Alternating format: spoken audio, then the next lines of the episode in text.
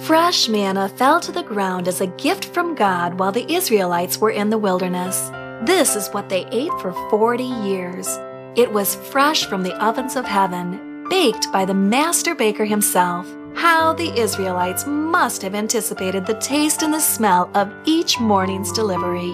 Just like the Israelites, you too can now experience the taste and the smell of fresh manna. Today, you will be listening to Pastor Darryl Bentley, the Associate Ministerial Director and Evangelism Coordinator for the Michigan Conference of Seventh day Adventist Churches. And now, here's Pastor Darryl. Would you be so kind as to join me in prayer?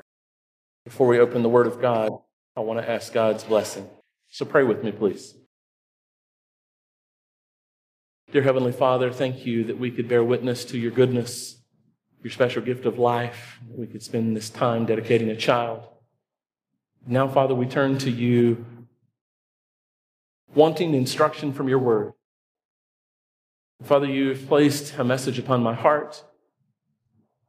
And Lord, I just pray that you would speak through me, that you might forgive me where I have failed, that you might cleanse me of all unrighteousness, that you might anoint my lips with that coal from the altar. And Father, as I share with my brothers and sisters, Please bless them. They don't need to hear from me today. They need to hear from you. They need that word, that meat in due season as it comes from the throne of grace. So please, Father, bless us as you have so far in this service with our music, the story, the scripture, every part of this service, Father, that's been a blessing to us. Please continue to let your blessings flow. And I thank you for hearing this prayer. I offer it in Jesus' name. Amen. One of the things as a pastor I'm often called upon to do is funerals. And one of the hardest things that I have to do as a pastor are funerals. Most of us in life, we get to know people, we get to enjoy them, and when they pass away, we simply get to go and be a part of the service.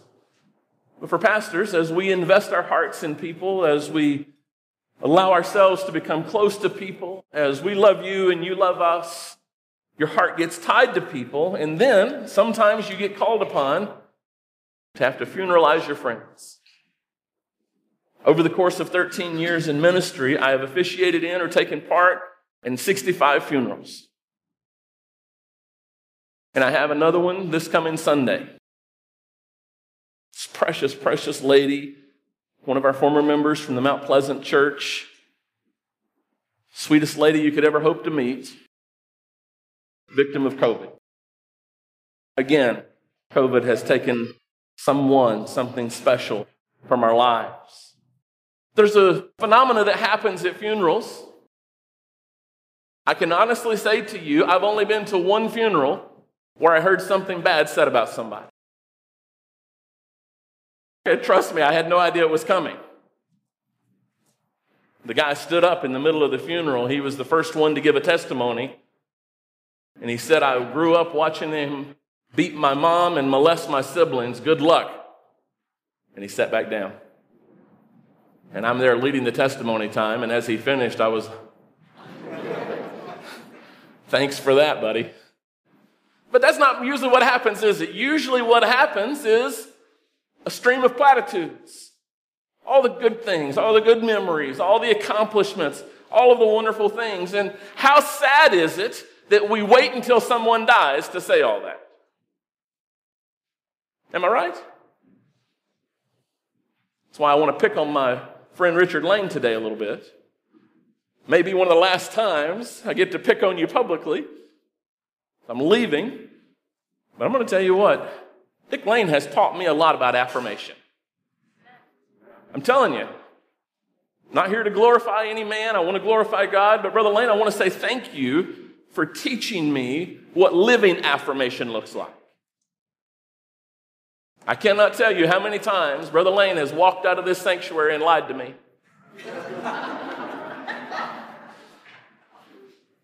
Telling me how good a sermon was or where it should be preached. He was always willing to affirm. Sometimes we get so busy, we don't take time to say to people just how much of a blessing they've been to us. We think, well, I'll say that one day. Or I'll send a card someday. I'll send that text someday. I'll write that letter someday. Saints, I want to encourage you. Let today be the day that you tell the people around you just how special they are in your life. Because you may not get that opportunity. Because after all, you show up at the funeral and memorial service and you tell all these wonderful things about them. How much benefit did they receive?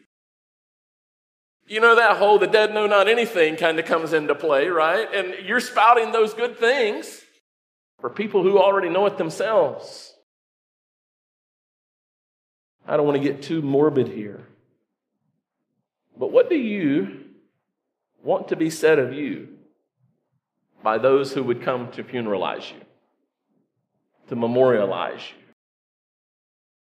By the time things are said and done at the funeral memorial service, they're just for the family that's been left behind. But what would people say of you?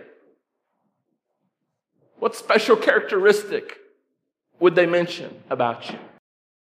I knew I could pick on Brother Lane because he's elder emeritus and he could take it. Brother Lane also knows I love him. But what good thing would you have said about you? What would you like to see highlighted from your life? Right? What accomplishment would you want remembered above all other things? Would it be about your family? Would it be about the impact that you had on your career field? Would it be about your children? Would it be about your God? What would you have people say? I've often thought that I would like to be the proverbial fly on the wall to see what would be said about me at a time like that. Perhaps maybe all of us have wondered such things, or maybe I'm just a little weird. Thank you for not saying amen. But let's suppose instead of losing a person, we lose an institution. Right? Institutions have characteristics, yes or no? Institutions have personalities. Those of you that have been a member of more than one church, were those churches where you held membership different from other churches? I can tell you there's a whole process. I was aware of this process. I'm about to become a part of this process. But after a pastor leaves the church, conference officials will come in, they will meet with the elders, and they will basically say, What do you expect to see in your next pastor? And it's always fun to hear those things because it'll be everything your previous guy wasn't. It's actually kind of a running joke that I share with new guys when they're going on their first interview. They said, What kind of questions are they going to ask me? I said, They're going to ask you everything they didn't like about the previous guy, so pay attention. It happens. But then those expectations are brought back.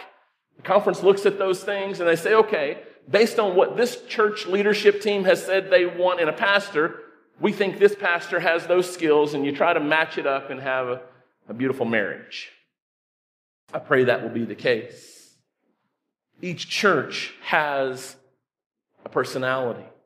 Each church has certain characteristics that make them unique. But if we were to funeralize, God forbid, Metro, what would be said of our church? What would be remembered? What would be lauded as accomplishments? What might be derided as shortcomings? or failures.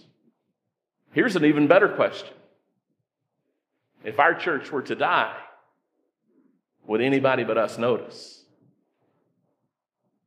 Is that a fair question, Roy? What would be missing from the world? What would be missing from our community if we went missing? What would the legacy, we might even be able to say, be of the Metro Church?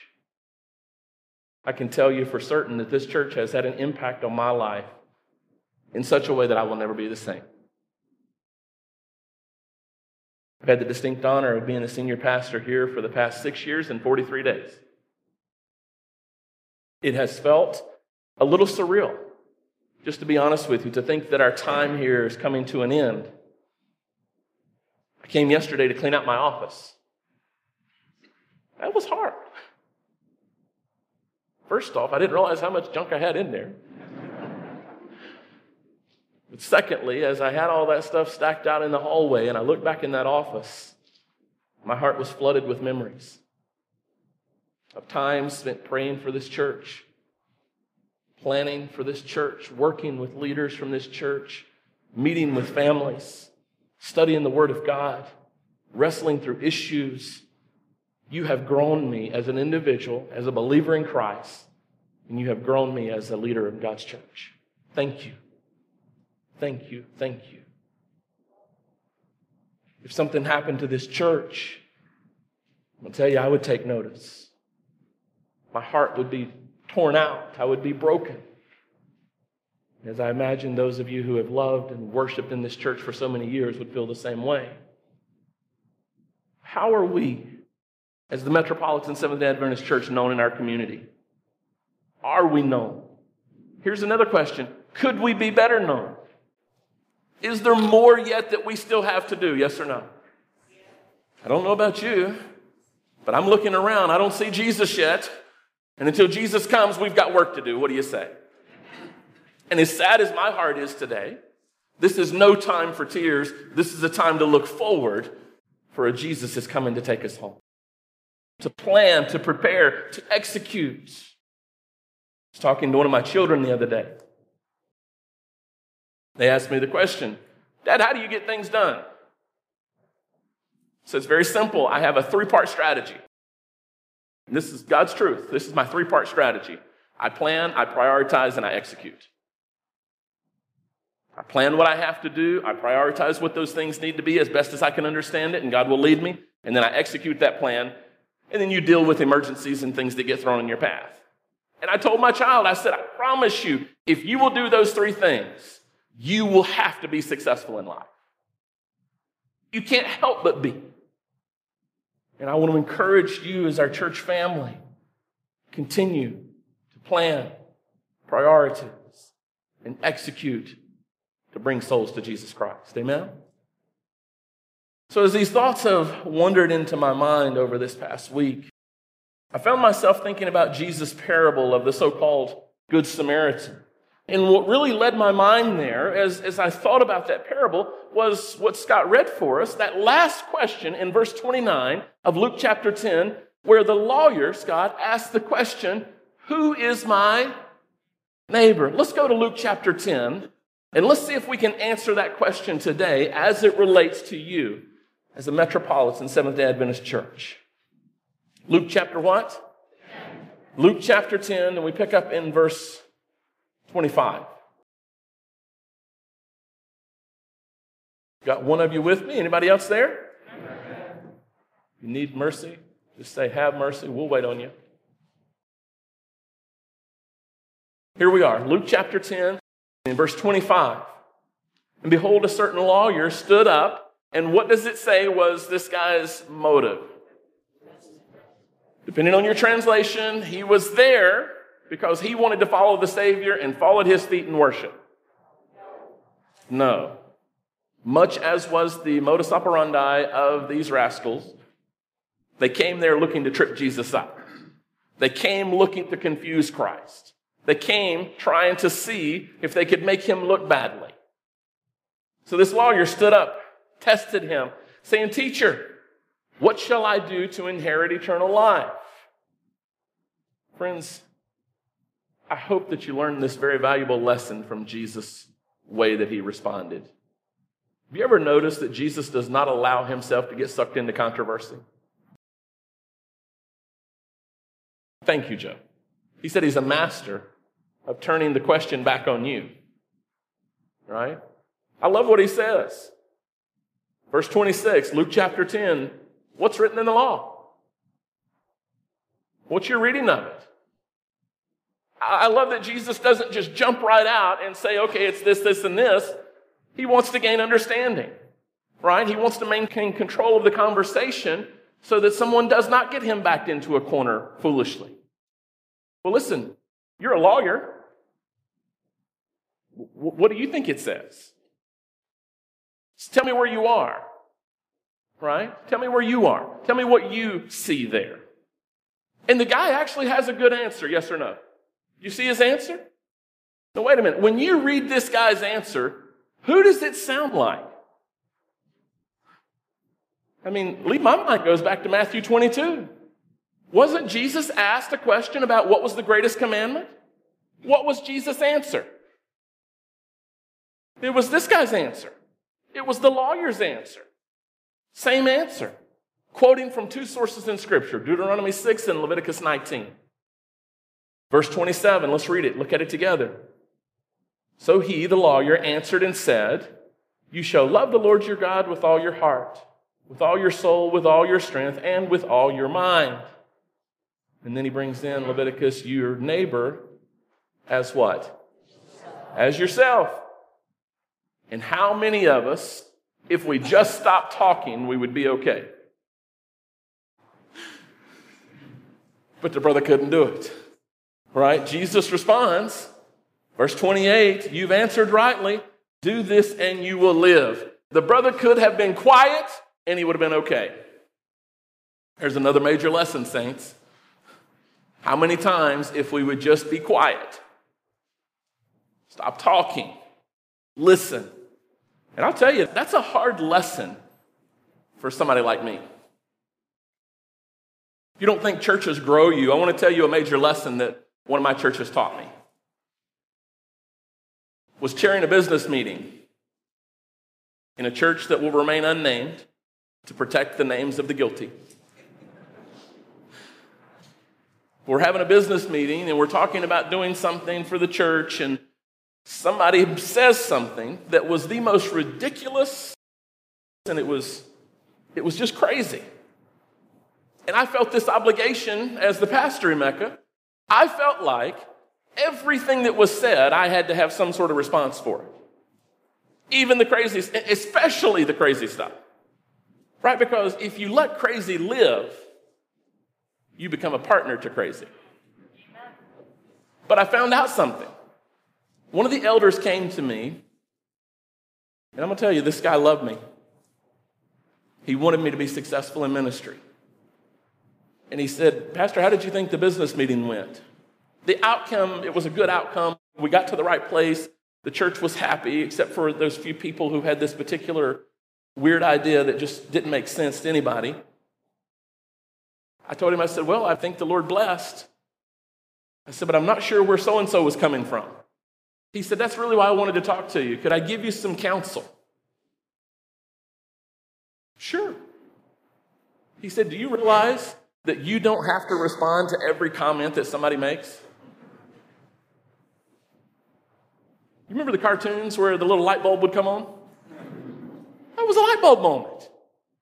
And it just kind of washed over me. I was like, oh, yeah, that's beautiful. So I tried it. Found myself in another business meeting. Somebody came up with something crazy. I didn't address it. I said, Thank you for sharing, and I just kept moving. it was beautiful. It was absolutely beautiful because what I found out and what this guy saw that I did not see at the time, but now I see, was that when you spend time dwelling on it, and you argue back and forth, even if it's done kindly, you're actually giving fuel to that idea.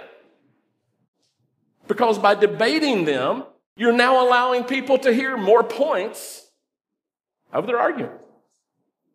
Whereas if you just say, thank you for sharing, you just keep moving, they're like, wait a minute, he didn't argue with me. This lawyer could have learned a few things. I wish my elder could talk to this guy. But he didn't keep his mouth closed. He didn't follow my friend's counsel. Notice verse 29 with me. We're still in Luke chapter 10. We're looking at verse 29. The guy basically had an affirmation from Jesus. He had said the right thing. It was perfect. Jesus didn't have to correct him. You have answered rightly. Do this and you will live. But he, now what was he wanting to do? According to Scripture, what was his purpose in opening his mouth? Justify. What does justify mean? Basically, justify means to make right. So there was some sort of conscience, there was some sort of prick to his conscience that was happening, right? There was something that was bothering him. He knew that he was not living up to what he had just stated to inherit eternal life. All you got to do, love the Lord with everything that's in you, and by the way, love your neighbor. You'll notice, does he question how he's supposed to respond to God? Because of how he responds, where is the problem? It's with the neighbors. He, wanting to justify himself, said to Jesus, Who is my neighbor? And then we go into what is known as the parable of the Good Samaritan. Look at the story with me. We're not going to hit every point, but there's a few things I want us to grab. First and foremost, read verse 30. If you look at verse 30, tell me where the man was from. He was from Jerusalem. Where was he headed? Jericho. Headed to Jericho. Now, we can surmise a few things. The man that was speaking to Jesus, was he of Jewish heritage? Yes or no? Yes. Yeah, probably so. Jewish ethnicity, Jewish religiously. Okay, he was a lawyer. In other words, he was a leader in the church. He's one that we might even say was in the BRI. Are you guys familiar with the Biblical Research Institute? Right? It's, it's guys that the General Conference has pulled together as what they see as some of the foremost scholars in Adventism to look at and study out issues, doctrinal theological issues. These lawyers were the type of people that could be BRI folks. Okay, people who really knew their stuff, so to speak. Okay, so we know based on the fact that Jesus is addressing this leader within an ethnic and religious Jewish setting, when he's talking about a man coming down from Jerusalem, and this guy's already said he has a problem with his neighbors, we can safely assume, yes or no, that the man leaving Jerusalem was probably also Jewish. Yes. Is that reasonable and in harmony with what we see in the text? Yes or no? Yes. Okay. The guy gets robbed, he gets mugged, and what's the outcome of that interaction? The Bible describes him as being left in what state? Half dead. How many of you ever had your mother get so bad that she left you half dead? I remember my mom, Roy, telling me one time, she said, Boy, I'm going to to kill you. I could explain that to you on another level. Put it this way I did not tempt her to that level again. This man was left half dead in the literal sense. And then who comes along? Verse 31 Who comes along first? Would it be fair to the text to say basically the local pastor came along? We're trying to put it in a more modern vernacular, right? We don't function under the priestly system. So basically, this guy's local pastor comes along. This is a Jewish believer living in Jerusalem, the holy city of God. He gets mugged, beaten, robbed, and left half dead. His pastor comes along, or at least a local pastor. And what was the pastor's reaction? I'm kind of busy. I'm just going to let that one ride. Who comes along next? What's a Levite? Levites from the tribe of who? Levi. Tribe of Levi, right? We get that one down pretty easily. Basically, a Levite was an assistant to the priest. Our modern context, who serves as the closest assistants to the pastor? So now Nick Connor comes along. Or at least Scott Verhelli. Or maybe Matt Simon. Or maybe Richard Lane, right? Go through a list of a few of our elders. Brother Mecca. Basically, an elder comes along, an assistant to the priest, an assistant to the local pastor. And when he arrived at the place, came and looked and passed by on the other side. Huh. So far, two of the leaders from the local church have walked by this guy. And then, of course, kind of the climax to the parable. The Samaritan comes along. What kind of relationship did Jews and Samaritans have? Would you go with the term mutual disgust?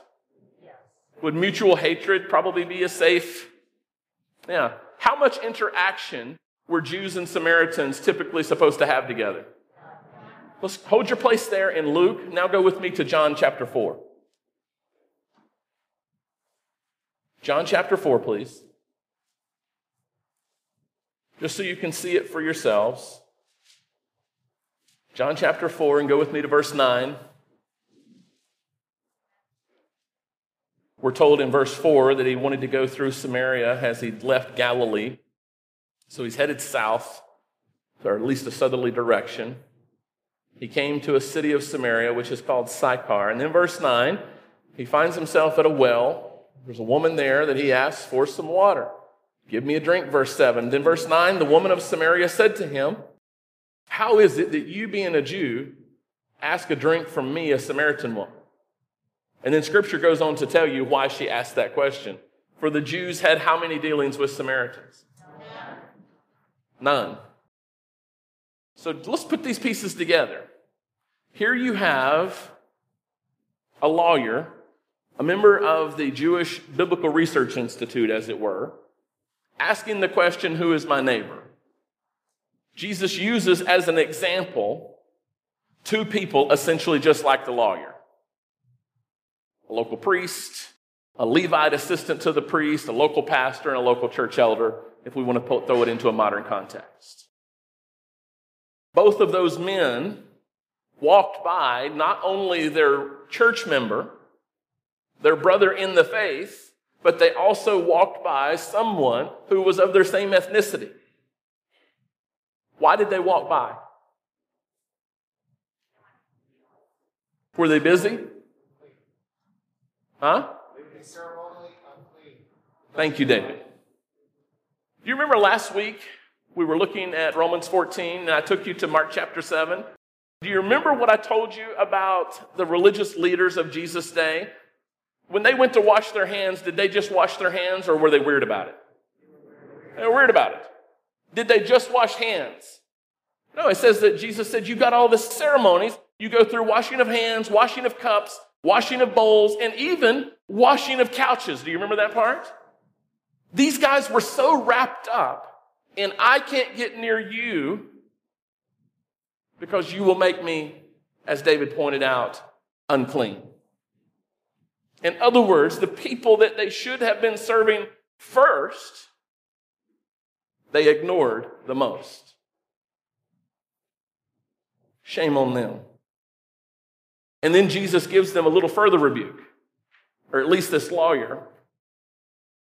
Now, somebody who has no obligation to this man, at least by virtue of societal structure, a Jew laying half dead on the road, a Samaritan walks by, he would at least have been the one to say, hey, at least that's some dog of a Jew that's been beat down. At least it wasn't one of my guys.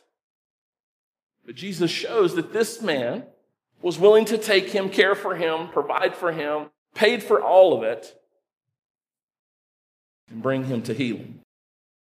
Back with me in Luke, please. Jesus finishes the parable with a question. Luke chapter 10, verse 36. Do you see it with me? So, which of these three do you think was neighbor to him who fell among the thieves? Verse 37, what was the guy's response? Really, what was Jesus asking? Jesus was really asking who acted neighborly. Because if the man answered the question, right, if Jesus said who was actually the man's neighbor, in technical terms, the lawyer was the man's neighbor. The priest was the man's neighbor. The Levite was the man's neighbor. Yes or no? I love that in Jesus' ministry, he does not let false boundaries dictate when we should do right or wrong. Jesus went to the lady of Samaria at the well against everything cultural, against everything that was established tradition. He went against the years of hate that existed between the Jews and the Samaritans. Why? Because he saw a soul in need of rescue. Some of you may be wondering, Pastor, what in the world does this message have anything to do with us? Let me see if I can pull the pieces together as it is in my mind. Started off asking you if this church were to die as an institution, what would be said of us? What would people mention? And I want to share just a few things. I've mentioned a couple, but I want to share just a few more things that have been a blessing to me as I have served at this church. When I think of Metro, I think of Metro as kind. From the very first time that I preached here, and it wasn't when I was the pastor here. First time I preached here, I actually was pastor at the Troy Church. And I remember coming, we did a pulpit swap. Pastor Jim Howard was your pastor then. And I came here to Metro, and I'm going to tell you, you guys were super kind. You were very friendly, very welcoming, just very kind to me and my family. So we had a very good picture of Metro from the very get go. I want to say thank you today for being so kind. Going with kindness, I touched on it briefly, is being friendly. I've never felt like this church ignores people or seeks to exclude people. Thank you so much for being so friendly. Metro's talented. I can honestly say I've never served in a church with so much just raw talent. Yes, each of my churches have had talented people, and I'm not trying to put them down. I'm just saying, Metro, you've heaped them up here somehow. You got a lot of talent here, a lot of spiritual gifts. You use them for God's glory. Thank you for sharing your talents and spiritual gifts with me. Metro's loving. Each time there's been a need, this church family has gladly risen to the occasion to meet those needs. Last summer, early as we're going into the school year, I had agreed to teach the guitar class for the school, but we had a number of kids who could not afford a guitar. I made one appeal to this church family, and before sundown that day, we had raised $3,500 to buy guitars. I had somebody stop me before I could even get out of the sanctuary and handed me a check for $2,000. Some of you went and picked up guitars, delivered them to my office. Thank you for being so generous, so loving, not only as a church family, but putting your heart, your soul, and your finances into our school. Amen?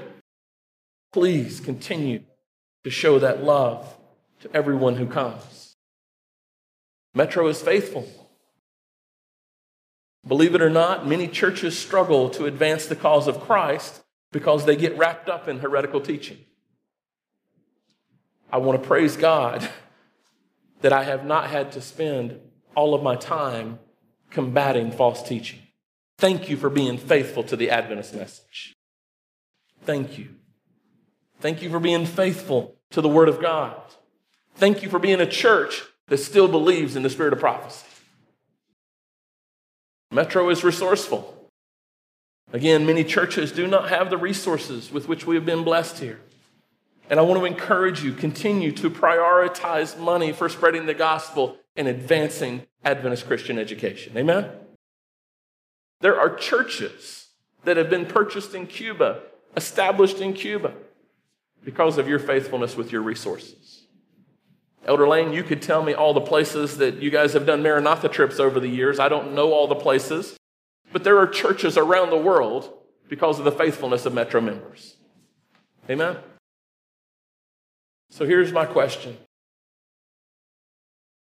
Is our wonderful Metro church known to our community in these ways?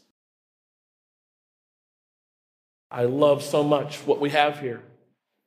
But here's my challenge to you as I leave you continue to be friendly, continue to be loving, continue to be kind, Continue to use your talents to the glory of God. Continue to marshal your resources for the spreading of the gospel. But I want to encourage you allow the Holy Spirit to get a hold of your heart in such a way that you and I can look each other in the face and we can answer the question who is our neighbor? Who is my neighbor? I want us to take what we have been doing and I want to see you take it to the next level. I'm hoping that your next pastor comes in so strongly and has such wonderful spiritual gifts that my name is never mentioned.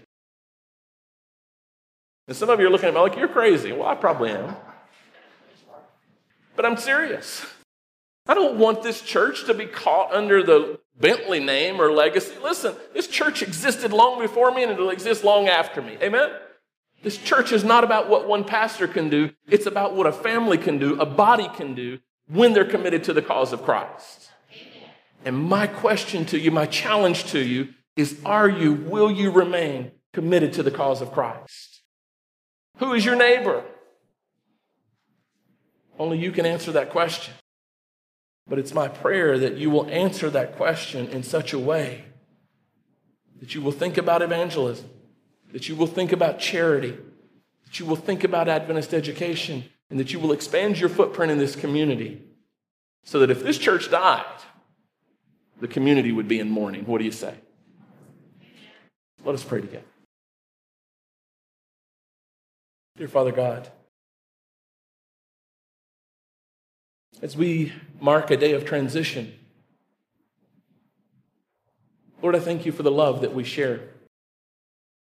Thank you for the special memories that we enjoy. But Lord, I also do not want to see us be like this lawyer.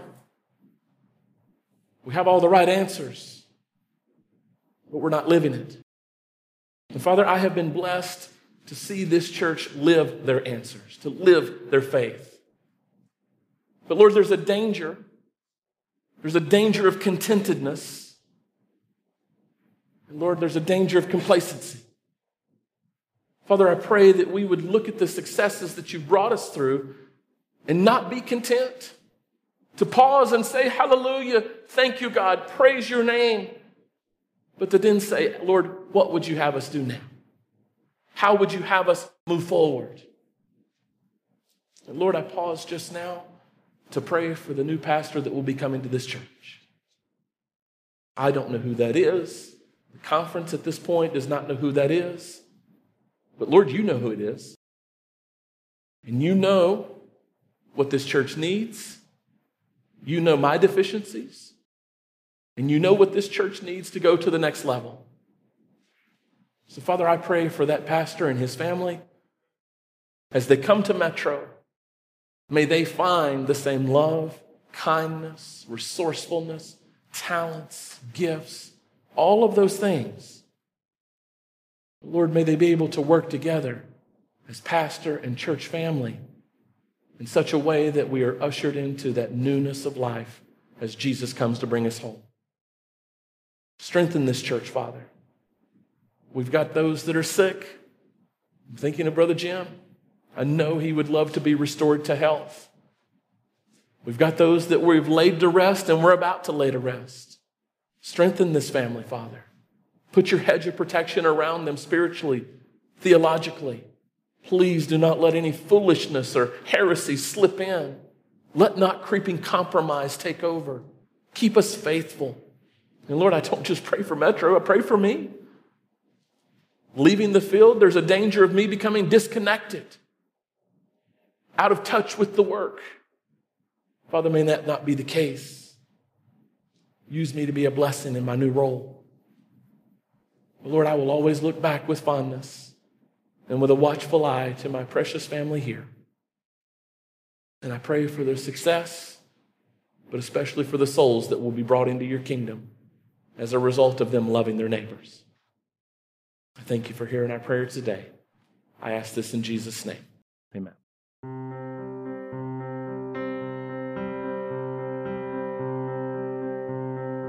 You have been listening to Pastor Darryl Bentley, the Associate Ministerial Director and Evangelism Coordinator for the Michigan Conference of Seventh day Adventist Churches. If you enjoyed this sermon, why not visit a Seventh day Adventist church this coming Sabbath? The the congregation will enjoy sharing their worship service with you. This has been a Strong Tower Radio production.